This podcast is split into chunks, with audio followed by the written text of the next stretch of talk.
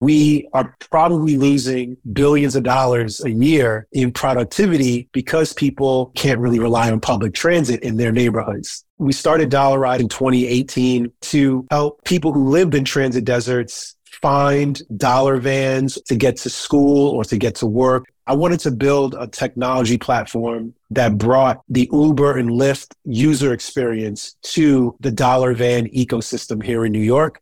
If we can make accessing dollar vans more transparent and smoother for riders, not only can we do good in the world, but this is actually a solution that would work in other geographies where there are similar informal transit networks. Welcome to the Entrepreneurs for Impact podcast. My name is Chris Wedding. As a former private equity investor, Forex founder, Climate Tech CEO, coach, Duke and UNC professor, and occasional monk, I launched this podcast to share the entrepreneurial journey, practical tips, and wisdom from CEOs and investors tackling climate change. And if you like this content and you're a growth stage CEO, founder, or investor in climate tech, then check out our private peer groups at entrepreneursforimpact.com.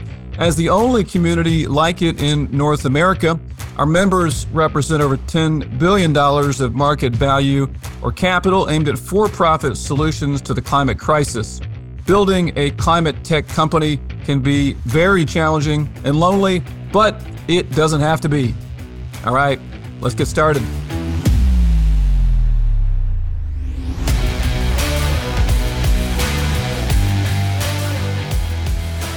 My guest today is Su Sanni, co founder and CEO of Dollaride, a mobility company for communities underserved by public transit. In addition, Su is also a venture partner with Republic, a fellow with Visible Hands, and former co founder and CEO of WeDidIt, an online fundraising platform for nonprofits.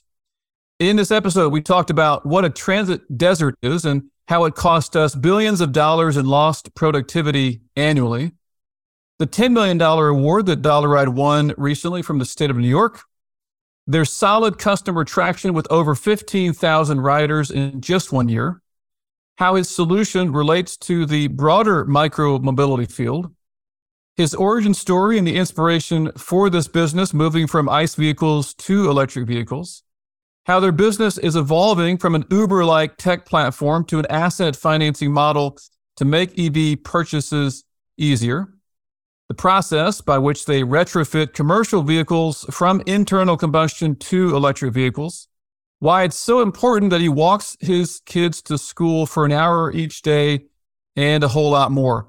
Hope you enjoy it, and please give Su a shout out on LinkedIn, Slack, or Twitter by sharing this podcast with your people. Su Sanni, what a name. Su Sanni here, S U S A N N I for listeners, co founder and CEO of Dollaride. Welcome to the pod. Thank you, Chris. Thank you for having me. I'm excited to chat today. So uh, I appreciate the time. You're here. So I want to start off by reminding uh, listeners of two really cool milestones or or kind of benchmarks for your all's progress at Dollaride. One of those is that uh, within a year of launching in just one neighborhood in New York, you guys have over 15,000 users of your of your service, bringing better mobility solutions to underserved communities in terms of public transit. And then I guess you're getting noticed, right? Since you all just won this uh, this award from New York State, this uh, clean uh, transportation prize with 10 million bucks of grant money, with uh, you know a few expectations tied to that money. Pr- pretty big, pretty big milestones. Kudos in a short time, Su. What was uh, what do you think are some reasons why things have kind of hit or clicked so well for Dollaride? Thank you, Chris.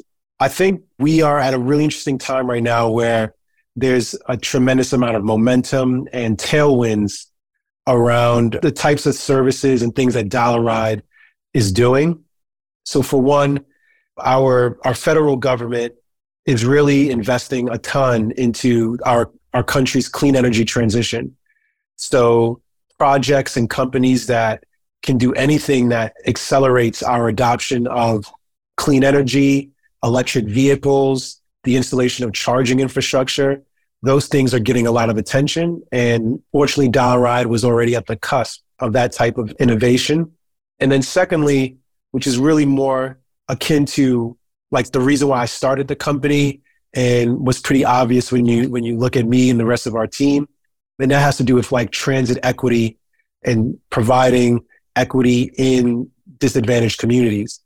You know, I started Dollaride because I grew up in areas of New York City that were severe transit deserts. My family, you know, has owned commuter van fleets for nearly three decades. So I, I, learned a lot from like the business angle of how to run a small business that delivers transportation to the public. But where this is all coming full circle is that from a government level and even some investors, folks are recognizing that, you know, you have to bring disadvantaged communities or underserved populations into this new future along with the rest of the country. So Justice 40, for example, you know, that initiative is an example of this. And, you know, Dollaride, I think has always kind of flown that flag ever since we started four years ago. But now in combination with providing electric vehicles and charging stations to the fleet owners that we serve, we're getting a lot of attention. So um, I'm really looking forward to the future. Yeah, that's amazing. This is maybe one of the first times we've talked about a transit desert and transit equity on the podcast. Can you give us more background on on why these deserts exist? Absolutely. There's probably you know, a multitude of reasons, but one really clear one is that there's been either disinvestment or lack of investment in public transit infrastructure, particularly in underserved communities all around the country. So if we take New York City as an example, the New York City subway system was really designed to get people into Manhattan, right? Which is the epicenter of the city. It's the canonical New York quote unquote, that everyone knows of. But Manhattan is one of five boroughs in New York City. And for people who live in Queens, Brooklyn, and the Bronx, these are areas where I, you know, I lived and, and where a lot of my friends and family, you know, hang out. For many decades, we've had indirect commutes to get to work or to get to school, or have simply just been dis- disenfranchised by the lack of public transit and access to it, you know, in the outer boroughs. So, in short, all around the country, it's getting more and more expensive to live in the downtown area of every major city, right? Every every city has its own Manhattan, so to speak, right? And that's where everyone wants to live. It's certainly where the best jobs are. But because it's so expensive to live in these downtown areas, people live further and further away from the epicenter of the city but unsurprisingly, the further out you get, the weaker the transportation, the public transit service becomes. So there lies why and how we have these transit deserts, even in cities as great as New York. And I, I think it may be obvious to to listeners, but uh, just elaborate a bit on the implications of this lack of, of mass transit options as you get further and further away from the, the Manhattans of any city. Sure. Well, in two ways, the implications can be pretty significant. You know, I'll first talk about it on like on a personal level. You know, simply put, if you're living in a transit desert or if you're in a city where, you know, the bus system or the, or the subway or light rail just doesn't meet you where you are or doesn't take you where you need to go, you're going to end up having to either have a very indirect commute to get to your destination. So you have longer wait times, you're walking to get to some leg or some some part of your commute, you're simply just spending more time in transit as opposed to productive time at work or at school or at the hospital, wherever you need to go. So um, the impact on people is time wasted. It's frustration, you know, dealing with this type of commute. But it can also be, you know, a barrier to jobs and healthcare and educational opportunities. But if we step back, you know, and even think about it from a macro level, you know, there was a, a research study, I think by MIT a couple years ago. Maybe I can share it with you and the audience uh, afterwards. But, you know, they found that the economic impact of transit deserts is remarkable. You know, we are probably losing in the order of billions of dollars a year in productivity because people have to drive a car in traffic to get to work because they can't really rely on public transit in their neighborhoods. So that's, you know, more wear and tear on the roads, more money spent out of our own pockets just to commute. And, you know, like I mentioned earlier, more time commuting as opposed to productive time. So when you quantify these impacts as a society, we're really losing out on quite a bit of productivity as we endure these inefficient modes of transportation. Yeah, that makes a lot of sense. And I, I can guess that number is tens of billions of dollars of lost lost productivity. Um, yeah. You know, a, a, related kind of subsector within climate tech would be kind of electric scooters, let's say, right? So lot, lots of VC capital and, and interest or controversy over the last, you know, three to four years. What role could they have played? Do they play or should they not play in addressing transit uh, deserts, do you think? I'd like to start by saying, for one, I'm a huge fan of electric scooters and e-bikes. In fact, you know, while I'm, I'm becoming known as like the dollar van man here in New York now, and, you know, maybe even outside, I, I literally ride Citi Bike here in New York multiple times a week to and from the office. But, you know, I, I typically ride it when I get to about a mile or two miles away from the office. So I'm, I'm using a multimodal commute to get to and from work. And I think that's an example of like where micro mobility with things like scooters and e-bikes can really play an integral role in how we get around the city. But those things have their own limitations and constraints you know, when it's super cold out or if you're in a cold climate like New York or anywhere in the Northeast, you'll be uh, unlikely to be in a scooter on a scooter in January or February. And, you know, similarly, if you're someone who's doing errands, you're carrying bags or groceries, you know, you're not going to hop on a bike or a scooter either. So I, I think the main point here is that these things play a role, right? And they, they should have a place in our transportation, in the fabric of transportation in any city.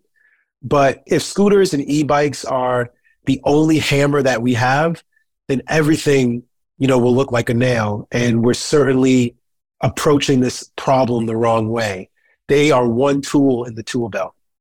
I like to give my respects to scooters. Uh, and I think there's a lot that we could learn from Bird and Lime and, and all the money that they've raised over the years. But, you know, they're just really one piece of the puzzle. Well, I promise that question was not a setup. to, to, to pit your solution against theirs. I can just imagine a lot of folks wondering that that that question. I think you said it well, which is kind of like you know, we need them all, right? We need we need, we need all the mass transit mobility solutions we have today, plus some more, which you all are working on. Let's go there. So specifically, Dollaride. What is it? Paint paint the picture in, in detail. I'll talk a little bit about how we started and then where we're headed. So I think that'll give people a full view of, of what the company does and what we're really trying to accomplish. You know, essentially, we started Dollar Ride a few years ago, basically launched in 2018 because we wanted to help people who lived in transit deserts find local dollar vans or commuter transit networks to get to school or to get to work or, or whatever their destination was. And the company, including our name, was really inspired by dollar vans in New York City, which are a very interesting, unique phenomenon in New York, where there's a network of commercial drivers who pick up and drop off passengers along fixed routes for as little as $2 a ride. Back in the day, like in the 80s and 90s, they used to be a dollar, hence the name dollar vans. So, you know, I, I grew up on dollar vans. My, my, my family, I have two uncles who were drivers back in the, in the late 80s. They now are fleet owners, but I, I got exposed to many aspects of this industry through my family as well as being a rider of these services. So, you know, ultimately, I wanted to build a technology platform that brought the Uber and Lyft user experience to the dollar van ecosystem here in New York. Mm. And my theory was that if we can make accessing dollar vans more transparent, more and, and smoother for riders, and then also make it easier for drivers to grow their businesses by finding more passengers, then, you know, not only can we do good in the world, but this is actually a solution that would work in other geographies where there are similar informal transit networks. You know, dollar vans are not only a New York thing, they really reflect the phenomenon that's happening all around the world, particularly in the emerging markets where people are riding around in minibuses oh, yeah. or three wheelers. Tuk-tuks, yeah. Tuk-tuks, exactly, right? And that, and for, you know, for folks in the global south or in the emerging markets, that is actually public transportation, not, you know, a subway system. So that was, that was my whole theory, right? Much of this was informed by my family. You know, my family's Nigerian. In Lagos, Nigeria, we have a similar informal transit network. It's called Danfo or Danfo buses. And it's the same thing like Matatus or dollar vans here in New York. Long story short, we started out with a software program, basically helps drivers optimize their routes, find and serve more passengers, and then it provides a nice, cool, modern experience for passengers who are using an app to engage with the transportation service. We got a lot of traction off of that business model for the last you know, three years. We were able to raise some venture capital to build and grow the company. But then my uncles and, and other fleet owners began to complain to me about the cost of gas and its impact on their businesses. And then there's similar, you know, operational costs that they have, like insurance, that continue to go up while their income doesn't necessarily go up as much.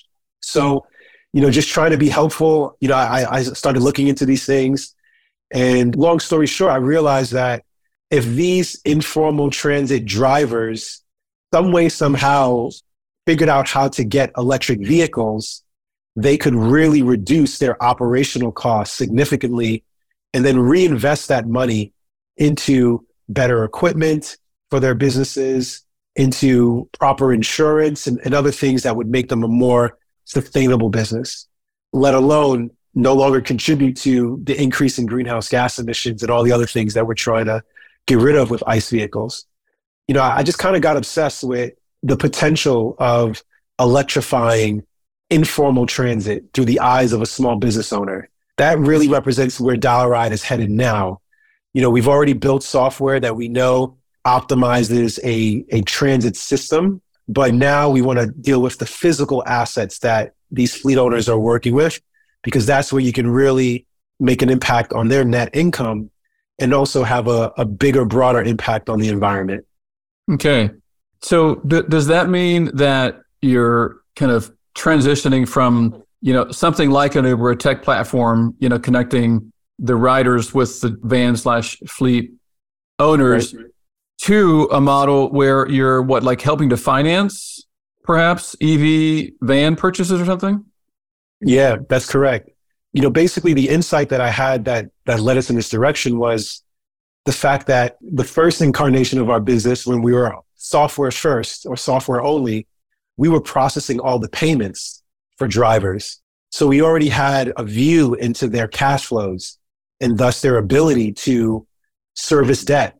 So, you know, when I started seeing that, okay, not only is this a very, is this a profitable venture for these drivers and fleet owners, but there's clearly here enough margin for them to upgrade their vehicle and pay it off over time if there was the right lenders or financing scheme that really appealed to their needs. You know, unfortunately, for a lot of small businesses, particularly if you are operating in a disadvantaged community or you're based in an underserved market, you might also have credit barriers. So it's not easy to, you know, get a car loan or get a loan to build and expand your business. So in essence, we thought that we could use the software that we had already built to give us some insight into underwriting these types of loans. And then you know work with the supply chain to provide electric vehicles and charging infrastructure to the drivers who are forward thinking enough to want to you know get an electric vehicle and, and save save some costs as soon as possible. Interesting. Uh, i wonder uh, have you heard of a company called uh, nithio by chance? No i haven't actually. Tell me well about they're, them. they're not in your sector so that makes sense they came up on a prior phone call I just had, which was convenient. But they're serving the uh, off-grid energy market. So think like small solar home systems. I believe that's their focus. Maybe that's changed, but I bring them up because a lot of the the households in emerging markets, developing countries, pick pick your term. There's no credit score, right? So how do you how do you underwrite and finance a system, a solar home system for right. those? So so they're helping to create kind of a a credit score of sorts to make those purchases that that lending easier. So that maybe just is a is an interesting thing to explore. Another one, there was a transaction between I think uh, Generate Capital and uh, I believe BYD, where they they essentially would finance the batteries and let I think the, the towns purchase almost like the the market rate for a diesel bus, and then Generate Capital would kind of fund the purchase of the battery portion or the battery premium, let's say, of those uh, of the BYD buses, and then became a you know a contracted cash flow with you know super awesome credit counterparties in that deal. Anyway, I'm kind of spitballing with you as if we're just talking one on one, but realizing we're not talking one on one. I'm gonna I'm gonna transition away from those two other companies which came to mind no worries. I'll I'll uh, I'll definitely follow up with you on those. I'd, I'd love to check out their businesses and and learn more about what they're doing. It could be applicable to how Dollarize is going to roll out our EV exactly. in the future. Yeah, no no need to reinvent every single wheel. All right, so right. transitioning to uh, to making the purchase or, or really financing of electric vehicles easier for these fleet lenders. All right, so pretty cool. What are some other barriers do you think just chatting right now, I can I can feel how big this is potentially. Uh, but but every great business has has risks. What what do you see as the major risks, and how, how do you all seek to mitigate those risks? Sure. Well, um, I mean, I think obviously there's financial risk. That's an easy one to point out, but you know, we are going to mitigate those risks by whenever we can actually connecting our fleet owners to jobs or to customers who are looking for transportation services, mm, right? You know, commercially. And fortunately, that was exactly what we were doing before we got involved with the physical hardware or, or, or assets in the first place. Mm. So um, there is a, a, flywheel that we're working through in, in, our business that I think would really help us uh, electrify thousands of vehicles, you know, effectively and and provide a good return to the lenders that we'll be working with. But you know, another risk that I think is is noteworthy. You know, I'm I'm always thinking about how do I expand and grow this business, especially outside of New York.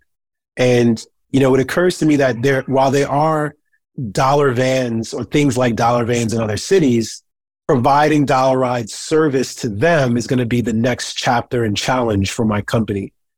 Thinking about how to scale is the next uh, frontier for us. Hmm. I have some pretty kooky ideas, but I don't think this is necessarily rocket science. On one end, the common through lines here are that we're dealing with small businesses and wherever you see it there being like a, an, a shuttle service at a hotel or an airport or an apartment complex, you know, those vehicles aren't owned by the hotel or the airport or the casino. There's a contract with that entity and a local small business who's providing that transportation service. You know, I imagine Dollaride having to create relationships with lots of different entities over time to build this like awareness that even as a small business owner with a small fleet, you can get on the path of electrification, you know, through Dollaride's platform.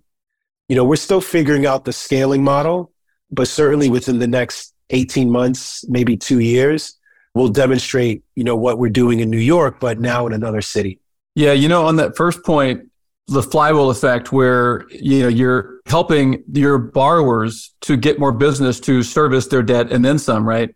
It's like you right. think about a normal a normal lender, well, they're not helping you you create more more top line, right? That's your job, right? But in this case, you you are helping your borrower create more top line, which is pretty which is pretty cool. I mean, the scaling piece I like what you said. Like it isn't rocket science. I mean, you have, you have tech, right? Tech supersedes, you know, jumps over geographic boundaries all the time. And if you get a financing partner, once you kind of decide what your mold is, your box, if you will, your criteria, they're probably on board whether it's, you know, a borough in New York City or in Kansas City. Um, exactly. So anyway, I, I, get the scaling piece. All right. And and maybe describe what, what these vehicles look like. I can't imagine what the, the various options are in EV or hybrid. I was going to say minibus. That's the wrong phrase. Van or commercial vehicle. Like who makes these vehicles today that are the kind of best fit for your model? So yeah, this is a, a good question and it should be pretty fun to talk through. So the good news is for the type of lead owner that we work with right now, there's like a handful of models, vehicle models that they usually work with. So, you know, I can just describe it. I'm sure the audience here will, this will resonate with them. You know, usually we're, you, we're dealing with a Ford E450 or a Ford E350 and it's the type of shuttle bus vehicle that you would find when you're at a at an airport and you're taking the shuttles the shuttle service at an airport, maybe to the the rental car station or to the parking lot right from the gate. Those shuttle those shuttle buses that are, you know, serving the airport, they're typically a Ford vehicle that seats anywhere from 12 to 20 passengers, you know, with enough space for luggage or what have you. That's the most common type of vehicle in the commuter van industry here in New York. And that vehicle is also popularly used at casinos, you know, for shuttle services between large apartment buildings or apartment complexes, you know, and the same thing for hotels. So uh, you have that. And then you also have like uh, the common Sprinter van vehicle, which might seat like 14 passengers or so. Mercedes has a pretty nice Sprinter, and there's the Ford mm-hmm. Transit, right? The, those are the models that are most popular. But the bad news is that there is no electric version of any of those models for a, passenger business coming from the OEMs, from Ford, GM, Chevrolet. None of them. None of them have an electric version coming off the assembly line. We all expect that maybe by 2025, those particular models will have an electric version. And that will actually be great for my business and my company because it should be cheaper to buy that EV right from the OEM than what we'll do, what we're doing now, which is, you know, taking the base vehicle, which is still an ICE vehicle or a gas powered vehicle, and then upfitting it or, or converting it into an electric vehicle using some other partners so that's really what we're dealing with now when it comes to the supply of vehicles. There, uh, there just really isn't enough of them off the assembly line, but hopefully within the next three years, that'll change. Well, I have a thousand questions on what you just said. so we'll, we'll cover just a few. I had written the word down, a ret- like retrofit. Do you need to or have to? And the answer is yes. Yeah. I, I couldn't picture what exact, like which manufacturers are making this your partners who do the conversion, let's say, is that like mm-hmm. public information or is that like secret sauce? It's not public information yet because we're still okay. We'll leave it there. negotiating and choosing, but I can talk about at least what they do. Yeah, go for it. they yeah. they are great partners. But yeah, long story short, there's a with, within like the supply chain, there's a, a type of company called upfitter, and basically what they do is they retrofit a vehicle from a gas powered engine into an electric vehicle by replacing the engine with a electric powertrain and batteries. So you basically go from this engine and you know set of pieces that has like 3,000 plus parts, right, in, a, in an ICE vehicle to an electric version, which is a lot simpler and has, I think, maybe 200 or fewer parts. So there are companies that really deal with that whole conversion process. And, you know, they, you know, have factories and facilities where they're doing this stuff on an assembly line. And, you know, through labor, they're trying to convert as many as they possibly can. But indeed, because you're still dealing with a base vehicle uh, or a chassis from an ICE vehicle, you have two steps of cost that you have to pay for. You're buying that base vehicle, whether it's new or used, and then you're now paying for the retrofit, which is going to include the batteries, the powertrain, and then the labor for the conversion. The end result is a, a more expensive vehicle than, it, than if it was coming off, off the assembly line straight from the OEM. Okay, well, the story keeps getting more interesting here, Su. because now now you have the tech right to connect the rider and the driver and you're moving to to control slash facilitate the underwriting and financing two different things and now you're telling me slash the whole audience that, yep. that there's more secret sauce right where it you, you can't just buy these things you've got to buy and reconfigure as well. And I, I can imagine if you depending on the nature of those relationships with these did you say upfitters? Was that the right term? Yeah upfitters yeah. or ev conversion companies. Yeah.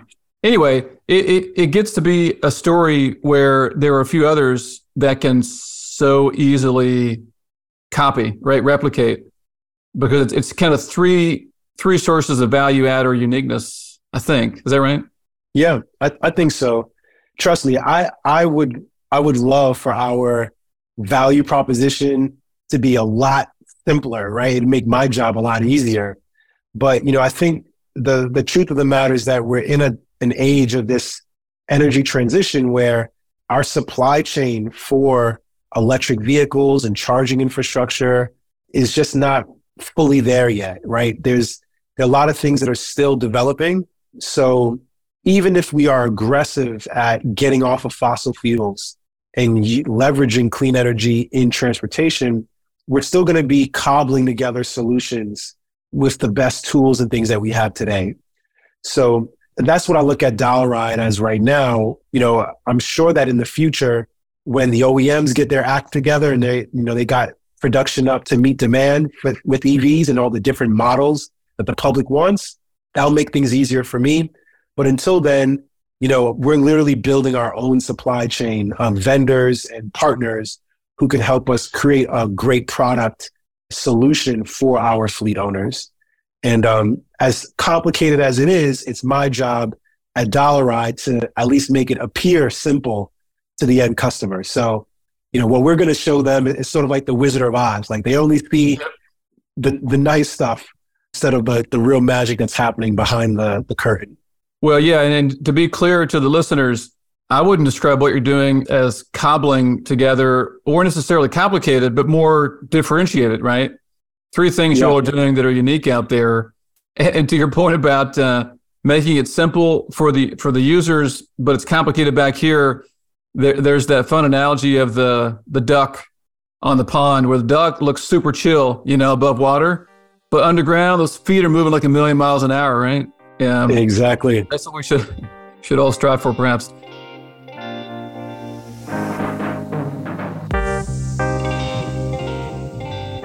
Hey, let's switch as we do at the end of all of our podcasts from the business to the person here. So, Su, uh, imagine you're, you're, talking to your younger self. Give us some advice you might pass along to be uh, more productive, happier on this journey.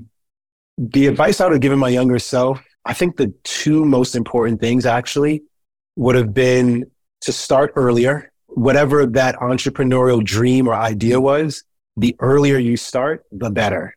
And although I, you know, I started building companies at 27, maybe 26, you know, I wasn't too old, but I mean, gosh, if I could have gone back and like started at 21, like right. when I was in college, I, it'd be a completely different game. So plus one, plus um, one. I, I hear you. Yeah so that that's one thing I would have. I wish I wish that was advice that I got or encouragement I got much earlier on. And the second thing is treating your physical health and staying in shape just as seriously as you're treating your business. Fortunately, I'm still in pretty good shape, but it's not you know because I I like work out a ton. I think I'm just like pretty lucky genetically. And I did work out an inordinate amount back in college and in my early years. I, I used to play football at Boston College. Hmm. So I have like those residual effects but the main point here is that, you know, you feel a lot better about everything you're doing if you're just in better shape. And how you feel physically, you know, and your health directly contributes to your aptitude in business and in developing a company, which has so many different, you know, trials and tribulations and challenges. So the least you can do is be in like great physical shape, you know, because I think it's good for your your mental well being, right? Your your mental health, but it'll also translate into you having more energy, you know, you just being in a better mood more often, which should, you know, should translate into better results in your company. It's true. Agree with all that.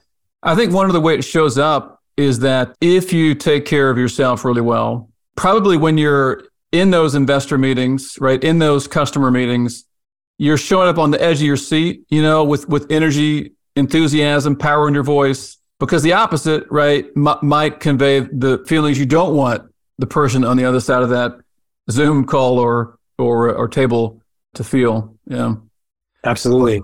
Well, that that relates to the next question, which is um, describe a few uh, daily or maybe weekly habits so that keep you healthy, sane, and focused. Every day, I walk. I guess you can say an hour every day. I'm not sure what the mileage is or how many steps, but it's a lot. But essentially, I'm, i walk my kids to school, and it's a, it's a half hour trip. Thank you. Half hour trip back and forth to the house or to the home office. But that, you know, I've I've learned to really relish that time, and now it's a routine. It's something that I like to do. I was actually fighting with my wife earlier today. Not fighting, but like we're you know, had a little bit of a, a little tiff, uh-huh. and um, you know, I offered to pick the kids up in the afternoon, uh, which is something that she usually does. But you know, I was glad to offer it because I actually like that time walking to the to the daycare and coming back. Yeah. And you know, it, yeah, it's, it's it's it's part of my routine now, and I think it's helpful because it gives me a chance to get away from the computer and you know think more freely as I'm walking the kids to school, or even if I want to just get my mind off of work, I can just you know talk to them and play with them as I'm as I'm walking them to school. But nonetheless, getting out of the office, away from the computer, and walking is really clearing in terms of my mind. And um, you know, I, I found it to be also thought provoking because that's usually when I come up with my best ideas. There is research out there, right, which validates just what you said that uh, a lot of oh. our best ideas come when we're moving, not when we're sitting. And I mean, I guess I forget the kind of nature of that reasoning, but at the simplest form, we're, we're circulating our blood and therefore oxygen more efficiently uh, yeah, during that process. I think a lot of a lot of great thinkers and philosophers used to swear by the power of having good ideas while walking. So you're you're in good company. The piece about walking your kids to school, again, love that. I I walk them into school to their classroom as long as holding their hand as long as they would let me for for, for, my three. But but also a good a good um, balance, as you say, right? Like if things are stressful at work, you're hanging out with your kids. You're like, oh yeah, right. Like what's going to be important to me for like decades, it's certainly my kids and maybe it's the business, but definitely it's definitely it's the family. Totally. One of my like little tricks when I'm on the phone in business meetings, whether it's trying to close a deal, talking to investors, or even just having like a difficult conversation with someone, I often take that phone call standing and I'll like pace around the house or pace in my backyard while I'm on the call. And I, I've, I don't know why, but I found that like I'm just maybe a better communicator when I'm walking and talking and I'm just more dynamic, just more into the conversation when I can walk around and pace, you know, with the headphones in while I'm taking the call. So I don't know if there's any research about that, but it certainly feels like uh, I feel like I'm in a position of power if I can walk and talk while while on these you know kind of high pressured calls. Well, the question I want to ask you is when you're standing up, are you doing the Wonder Woman pose, you know, for more power? Yeah, I hear you. I'm a pacer uh, as well whenever I'm on the phone versus uh, versus Zoom. Let's kind of wrap here, uh, Su, with a couple more. One is, can you recommend uh, a book or or podcast or quote that you think the, the listeners should maybe uh, uh, pick up? Yeah, actually, I was listening to a podcast this weekend and I was just so impressed by this one specific episode. It's called The Brake. It's a street a Streetsblog podcast. So that's the name of the podcast. And the specific episode actually came out a few weeks ago. And yeah, well, it came out on August 23rd. It's called Why Arguments Against Free Transit Are Missing the Point. And it's uh, an interview with Dr. Destiny, Destiny Thomas. Mm she makes some excellent, excellent points about how our lens for evaluating the needs of public transit riders and the communities that public transit serves is completely narrow. You know, it, it's it's too narrow, and instead we need to use a different framework for um, deciding how should we invest in public transit, and you know which people should benefit the most. You know, she really gave some great arguments. I don't want to like ruin it for any of the listeners who are curious, right? But this is the first time I really heard a great assembly of reasons why you know, free transportation, free public transportation is something that we could accomplish, but it's going to take a completely different set of inputs in order for us to achieve that goal. But it's a worthy goal to pursue because transit freedom or, or tr- and transit equity is actually a net positive to our to our society and to businesses. Mm. So um, it's worth us really rethinking how do we how do we fund public transportation you know, from a first principle standpoint. So yeah, I'm I'm a real big fan now of the Streetsblog and and uh, Dr. Destiny Th- Destiny Thomas because of that episode. Well, I love that uh, a that you were finding this episode real time on the podcast, perfect, and how specific it is. Right, uh, that's the first for both. So anyway, love love that you're keeping it real there. All right, fi- final thing, Su. Thousands of folks are listening. Who do you want to hear from most, and how do they find you? Well, I'd love to hear from climate tech investors and family offices, people who work in family offices, or folks who are part of green banks. You know, essentially, as my company grows, uh, we're going to need more access to capital. And, you know, I think we have not only a, a great business, but a business model that really does have a double, if not triple bottom line. So um, I'd love to chat with folks who are, you know, on the other side of the table, investing in entrepreneurs, and, and we'd love to, you know, start those conversations with folks who are interested. Well, here, here sounds like three differentiators for something that's that's pretty scalable. Uh, Su, glad you're glad you're working on it with some uh, firepower from New York State. Hey, uh, rooting for y'all success at Dollaride, man. Talk soon. Thank you, Chris. It was my pleasure. And I look forward to coming back again soon once we have uh, these electric vehicles on the road. Here, here.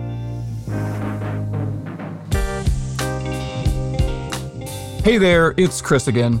If you want more intel on climate tech, startups, and investors, please join the thousands of other founders, investors, and world changers who subscribe to our Substack newsletter at entrepreneursforimpact.com. Also, I'd really appreciate it if you took 90 seconds to leave a review on Apple Podcast or give us a five star rating on Spotify. This feedback is the number one way to draw more attention to the inspiring climate CEOs and investors I get to interview here. All right, until next time, keep on fighting the good fights.